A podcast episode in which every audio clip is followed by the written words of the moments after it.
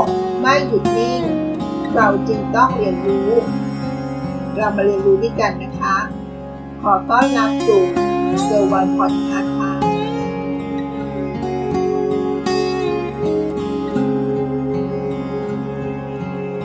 เมืองจำลองประชาธิปไตย รู้ไหมคะว่า ประเทศไทยของเรา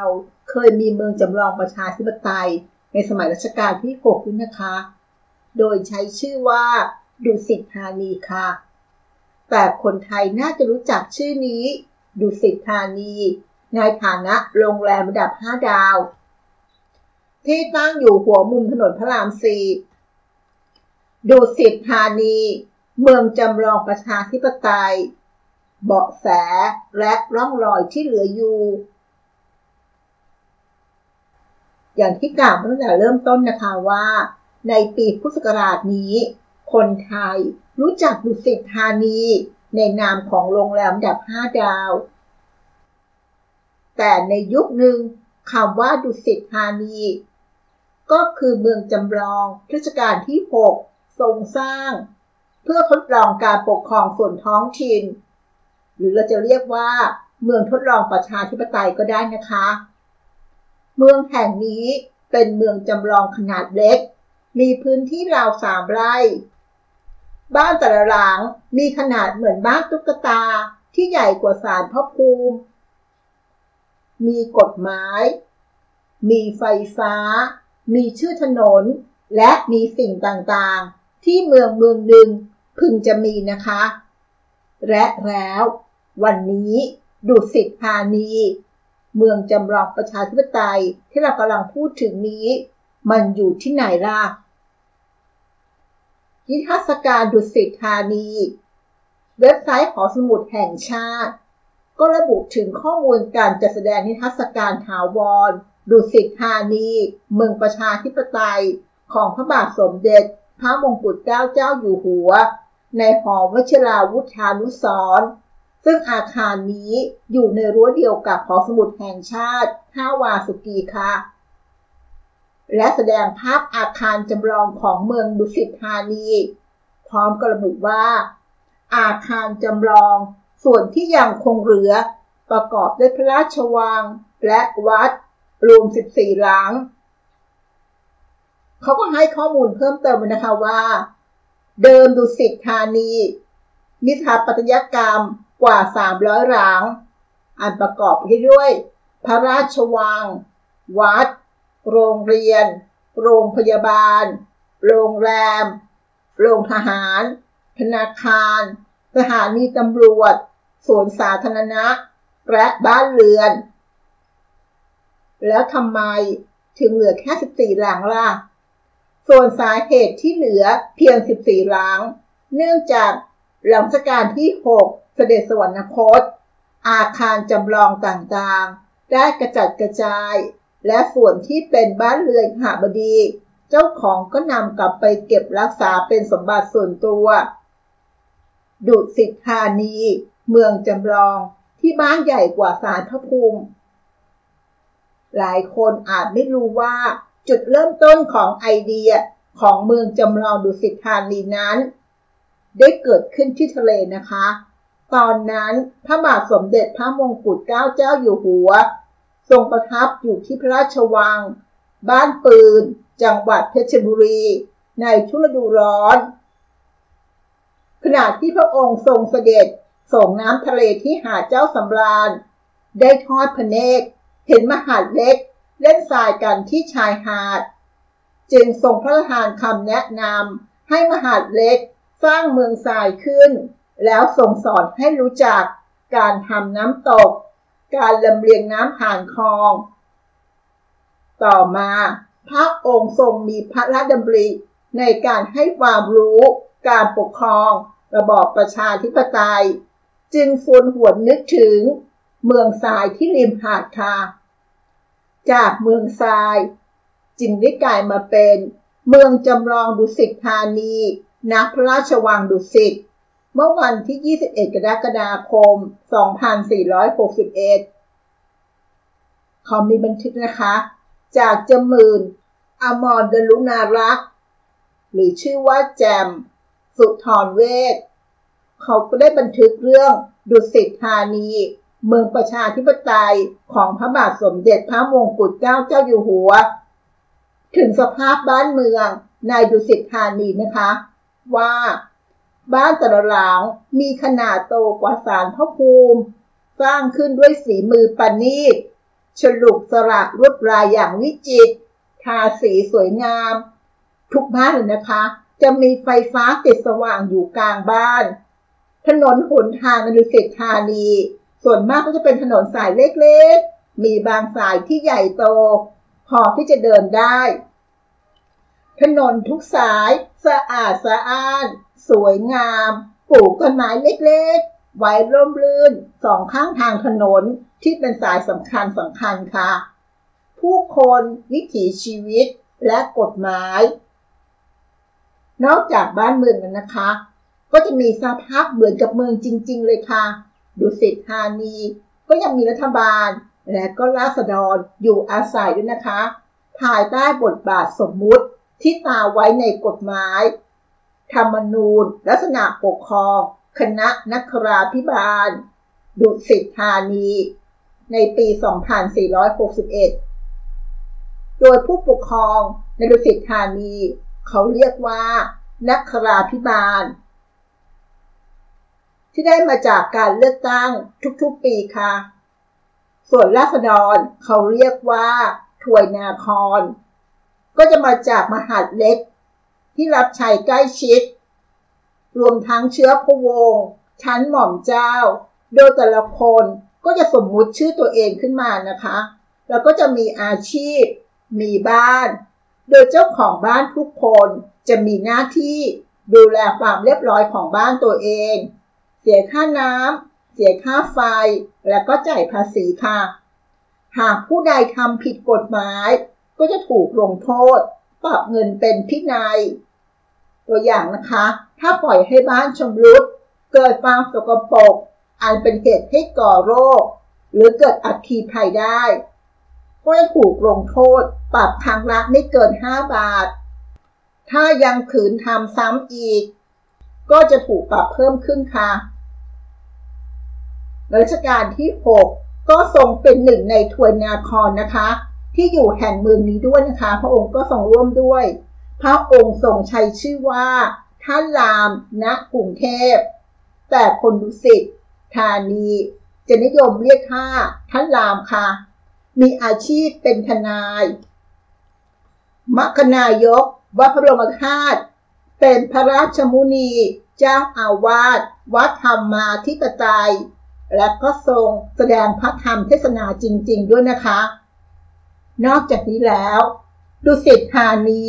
ก็ยังมีสื่อประจำเมืองนะคะ เป็นหนังสือพิมพ์ทั้งหมด 3 ฉบับค่ะ ก็จะมีหนังสือพิมพ์รายวันฉบับแรก คือดุสิตสมัย หนังสือพิมพ์รายวันฉบับที่สองคือดุสิตสักขีและฉบับที่สามนะคะ หนังสือพิมพ์รายสัปดาห์ คือดุสิตสมิธ โดยมีท่านรามรับหน้าที่เป็นบรรณาธิการค่ะ จะเห็นได้ว่าทุกสิ่งในดุสิตธานี ได้ถูกจำลองโลกที่บางคนบอกว่า เป็นสยามในฝันของรัชกาลที่6ในเมืองจำลองแห่งนี้ แต่วันเวลาในดุสิตธานีนั้นเดินผ่านไปอย่างรวดเร็วค่ะ เพราะจะเป็นการย่อเวลาให้เหลือหนึ่งใน12 หรือ 1 ปีดุสิตธานี เท่ากับ 1 เดือนธรรมดานี่เองนะคะ มีการบันทึกระบุเอาไว้นะคะว่า ในช่วงระหว่าง 2461 ถึง 2462 ประมาณ 2 ปีอะค่ะ หรือราว 24 ปีของปฏิทินดุสิตธานี ก็มีการเลือกผู้ปกครองนะคะ ที่เรียกว่านักราพิบาลถึง 7 ครั้ง เพื่อให้มีการอภิปราย มีการติติง มีการเลือกตั้ง แล้วก็มีกิจกรรมอื่น ๆ ที่เกี่ยวกับเมืองทำรองประชาธิปไตยอะค่ะผ่านบทบาทสมมุติ อ่านเป็นพระประสงค์ของรัชกาลที่ 6 ที่จะทรงฝึกเสนาอามาตย์ทว่าสุดท้าย วิถีชีวิตในดุสิตธานี ก็ดูเหมือนจะเกิดขึ้น และก็จบเพียงเท่านี้ ดังคำว่า ดุสิตธานีโมเดล ฝันไม่จริง พระดำรัสของพระบาทสมเด็จพระมงกุฎเกล้าได้กล่าวว่า วิธีดำเนินการในธานีเล็กๆของเราเป็นเช่นไร ก็ตั้งใจว่าจะให้ประเทศสยามได้เป็นเช่นเดียวกัน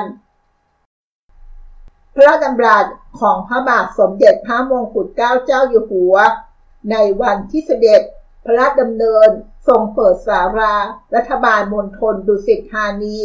เมื่อวันที่ 9 กรกฎาคม 2462 ก็เป็นสิ่งที่บ่งชี้ถึงแนวพระดำริในการจัดสร้างเมืองจำลองดุสิตธานี ต่อมา พระองค์ก็ทรงมีพระราชประสงค์ให้นำแนวทางการปกครอง ที่ทดลองนั้นมาปรับใช้จริงในจังหวัดต่างๆ ซึ่งเป็นเรื่องเล่าโดยพระยาสุนทรพินิษหรือเชยทางวิบูลข้าราชการชั้นผู้ใหญ่กระทรวงมหาดไทย ได้ส่งเล่าว่า ดุสิตธานี เมืองประชาธิปไตยของพระบาทสมเด็จพระมงกุฎเกล้าเจ้าอยู่หัว ซึ่งเขียนโดยจมืนอมรดลุนรักษ์หรือแจมสุนทรเวชเขาก็ได้กล่าวว่า เดือนมีนาคม 2464พระพเจ้าเรื่องรับทุรเลขกระทรวงมหาดไทย ให้มารับราชการกรุงเทพมหานคร ขณะนั้นพระพเจ้ารับราชการอยู่ในจังหวัดนครสวรรค์ทางเข้ามาถึงและรายงานตัวตามระเบียบแล้วท่านเสนาบดีก็แจ้งความประสงค์ให้ทราบโดยตรง แล้วสั่งให้ไปฟังเรื่องราวละเอียดจากท่านประหลัดกระทรวง เมื่อได้พบกับท่านประหลัดกระทรวง ท่านจึงได้บอกเรื่องราวให้ทราบโดยตลอด ท่านบอกว่า จังหวัดที่จะเริ่มงานนี้ได้เรื่องเอาจังหวัดสมุทรสาคร เพราะเหมาะด้วยเหตุผลหลายประการ เหตุผลที่เลือกสมุทรสาคร เป็นทดลองการปกครองแบบใหม่ พระยาสุนทรพิทิศอธิบายว่า เพราะจังหวัดนี้คนทำอาชีพหลักหลากหลาย มีทั้งทำนาทำสวนทำประมง จังหวัดก็มีขนาดไม่ใหญ่ เพราะพลเมืองก็มีจำนวนไม่เยอะ และก็อยู่ใกล้กรุงเทพทางราชการที่ 6 ทรงเห็นชอบ แต่ว่าทำไมดุสิตธานีโมเดลถึงไม่เกิดขึ้นจริง พระบาทสมเด็จพระเจ้าอยู่หัว ได้ส่งนำเรื่องเข้าสู่ที่ประชุมเสนาบดี และก็มีข่าวกระเซ็นกระสาย จะเท็จจริงอย่างไรไม่ทราบ ว่ามีเสนาบดีบางท่าน เห็นว่าร่างกฎหมายของกระทรวงมหาดไทย ให้สิทธิแก่ราษฎรกว้างขวางเกินไป อาจกระทบกระเทือนต่อผลประโยชน์ของรัฐ เรื่องจึงยังตกลงไม่ได้ คงค้างพิจารณาอยู่ เรื่องนี้กลายเป็นประเด็นค้างเติ่งในที่ประชุมเสนาบดี และก็ยังคงเงียบอยู่เช่นนั้น จนกระทั่ง 25 พฤศจิกายน 2468 พระบาทสมเด็จพระมงกุฎเกล้าเจ้าอยู่หัว เสด็จสวรรคต เรื่องทั้งหมดจึงเงียบหายไป และคงไม่มีใครคาดคิดว่า อีกไม่กี่ปีต่อมา ประเทศไทยจะเกิดการเปลี่ยนแปลงครั้งใหญ่ โดยกลุ่มราษฎรที่ไม่ใช่ถวยนาครในดุสิตธานี แต่เป็นกลุ่มคนไทยที่ส่วนใหญ่เป็นนักเรียนนอก ซึ่งเรียกตัวเองว่าคณะราษฎร ร่องรอยที่ยังถูกเห็นเห็นอยู่ในขณะนี้ของดุสิตธานี หนังสือรวมปตกถาของหม่อมหลวงปิ่นมารากุล ได้บ่งบอกร่องรอยของดุสิตธานี ผ่านคำบรรยายและภาพถ่าย พาชมดุสิตธานีของหม่อมหลวงปิ่นมารากุลเมื่อครั้งบรรยายในห้องประชุมหอสมุดแห่งชาติในปี 2513 ดุสิตธานีอยู่ที่ไหน ตามบันทึกจากแหล่งต่างๆ ระบุตรงกันว่า ดุสิตธานีมีอยู่สองแห่ง 1. ดุสิตธานีณพระราชวังดุสิต เป็นดุสิตธานีแห่งแรก ตั้งอยู่บริเวณรอบๆพระที่นั่งอุดร สร้างเมื่อวันที่ 21 กรกฎาคม 2461 และตั้งอยู่จนถึงธันวาคม 2462 และอีกที่นะคะ 2. ดุสิตธานี ณ วังพญาไทเมืองถวยนาครเพิ่มขึ้น พื้นที่ดุสิตแห่งแรกคับแคบ ประจวบรัชกาลที่ 6 ได้แปรเพื่อฐานไปประทับที่วังพญาไทซึ่งกว้างขวางกว่า จึงได้ย้ายดุสิตธานีไปด้วย และตั้งอยู่จนสิ้นราชการ ส่วนที่ตั้งเมืองปัจจุบัน ก็จะเป็นพื้นที่ด้านหลัง โรงพยาบาลพระมงกุฎค่ะนั่นก็คือเรื่องราวทั้งหมดที่มาฝากในวันนี้นะคะ ดุสิตโมเดล เมืองจำลองประชาธิปไตยค่ะ ขอบคุณที่รับฟัง แล้วพบกันใน EP หน้า สวัสดีค่ะ